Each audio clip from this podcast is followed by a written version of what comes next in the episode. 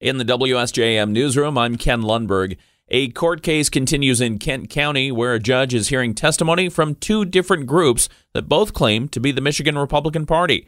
At stake most immediately is where the official Michigan GOP convention will be held on March 2nd. That's where delegates will gather to vote on a presidential candidate and elect congressional district delegates for the Republican National Convention in July. Where that convention is held is in debate. Ousted Chair Kristina Karamo is setting up the event in Detroit. Newly approved Chair Pete Hoekstra is planning for Grand Rapids. For the Berrien County GOP, Secretary Victory Woodall says local delegates are asking where to cast their votes. We told them it was their decision where they want to go. Um, we advised them of the court case that's pending. Um, the general feel in the room was that many people wanted to wait and see if that judge, um, you know, gave some clarity.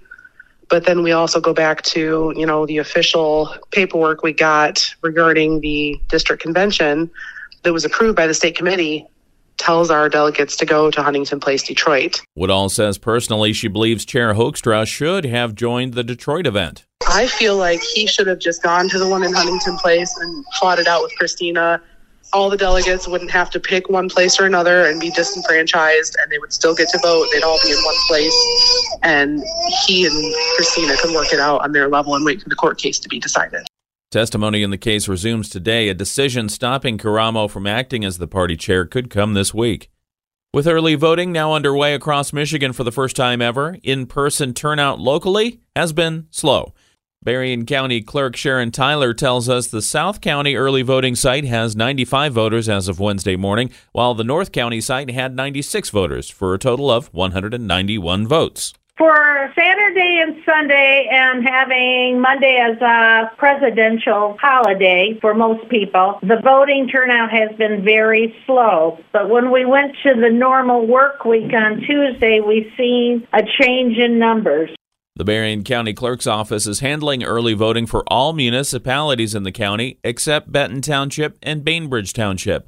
Those two decided to manage early voting themselves. Benton Township Clerk Carolyn Phillips told us she wanted to give residents a way to vote early without traveling far. It's a little bit more work, but I don't think it's been a big problem. I think our residents like it being here.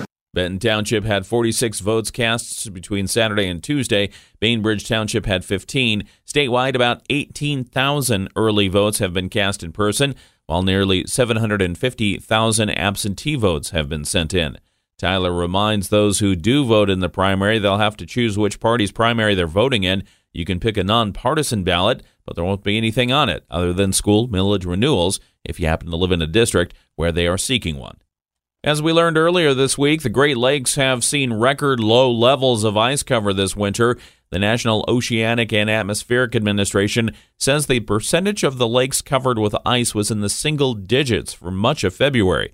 U.S. Army Corps of Engineers coastal engineer Jim Selegean tells us the shoreline is usually protected from erosion in the winter by ice cover. A complex of ice builds out into the lake as the winter goes on, and basically it armors the shoreline. So, like all the shore protection that we see on the Great Lakes, stopping the energy of the waves from hitting the bluffs, which is what we care about because we built our infrastructure on top. Shore ice has the same effect. With less ice cover, Selegean says the coast faces a risk of more erosion. He tells us climate forecasts anticipate continued dwindling of ice coverage each winter, so ongoing maintenance along the shoreline to prevent erosion may be needed moving forward. Selegean adds because of the way sand moves, marinas and harbors may be looking at a need for more frequent dredging in the future. State Senator Aric Nesbitt tells us more about why he wants the governor to release a second budget. Senator Nesbitt tells us that Governor Gretchen Whitmer's first budget proposal will either result in a tax increase or potential borrowing from the teacher pension fund to make ends meet. That's because it assumes rolling back the income tax cut from last year that was triggered by the 2015 law. Her budget's built upon that, but there's a lawsuit going on right now from small business owners and from taxpayers and some legislators saying that the tax increase is illegal. There wasn't an actual vote in the legislature. And so that's going to go to the Court of Appeals. And so her budget's built on that, along with a $670 million transfer that she's doing to raid the teacher pension fund to spend on some other activities in her education budget. Nesbitt says taking money out of the teacher pension fund will only lead to problems later. As for the income tax cut, the Michigan Court of Appeals will decide if the income tax rollback triggered by state law in 2023 should be permanent or increase back to prior levels. Nesbitt says state lawmakers started talking about the budget this week in committee. The legislature generally seeks to have a new budget in place by July. Retired Congressman Fred Upton says Republican efforts to impeach President Joe Biden are dead on the vine. Speaking to CNN yesterday, Upton said revelations that former FBI informant Alexander Smirnov passed bad information to House Republicans regarding Hunter Biden's business dealings effectively kill the impeachment inquiry. I think they got ahead of their skis. I really do. They didn't have the evidence. It was a reluctant group of Congress to move forward. And now I think almost a nail in the coffin. Not all of what Upton said was good for Biden. Upton was asked if polls in Michigan should have Democrats worried. Yeah, they should be worried. Trump won Michigan narrowly, 12,000 votes or so back in 2016. He lost it by 154,000 in 20. The polls show that Trump is up by 8, 8 to 10 points. Upton said the Palestinian issue is hurting Biden in Michigan Turning over to Trump, Upton said it's ridiculous that the former president compared himself to Russian dissident Alexei Navalny. And as for Congress, Upton said it's become a do nothing body with a total of only 39 public laws approved so far. He noted many of them are related to minor issues like honorary names for post offices. With many important issues waiting for action, he said they've got to get the job done. State Representative Pauline Wendzel has announced the return of the Southwest Michigan School Spirit Tournament. Tournament invites high schools throughout the 39th district to send in photos of students showing their school pride. It's styled like an NCAA basketball tournament with brackets. Schools will compete for bragging rights, a trophy, a tribute, and a chance to pick a politician's pocket, as Wendzel will personally make a $500 donation to the winning school's department of choice. Wendzel says school spirit encompasses a wide range of activities from band, drama, robotics, athletics, and the arts and no area of the state, she says, has as much spirit as Southwest Michigan. We have a link to the tournament rules at our website, WSJM.com. The Benton Township Board of Trustees this week approved some changes to the employee handbook to make management of staff simpler. One change would make township employees at will employees rather than just cause employees.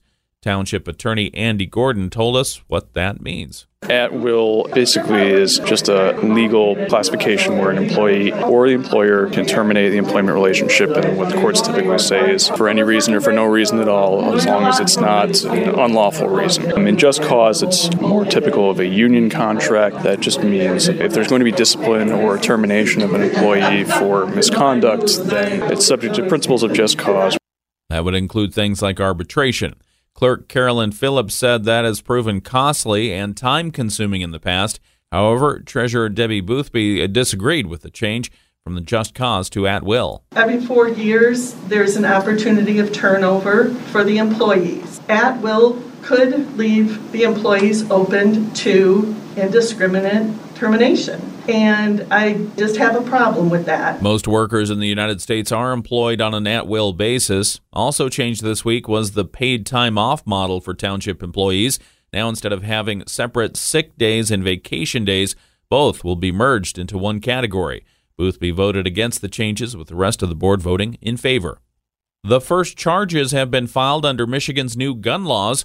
They've been handed down to a Flint man whose two year old daughter accidentally shot herself on Valentine's Day. Genesee County Prosecutor David Leyton says the shooting happened just one day after the laws went into effect. This is the first case in Michigan where an individual has been charged with violating the firearm safe storage law.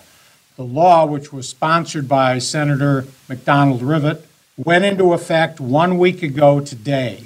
This incident occurred the very next day. 44 year old Michael Tolbert has been charged with violating the new safe storage law and child abuse. The two year old is in critical condition.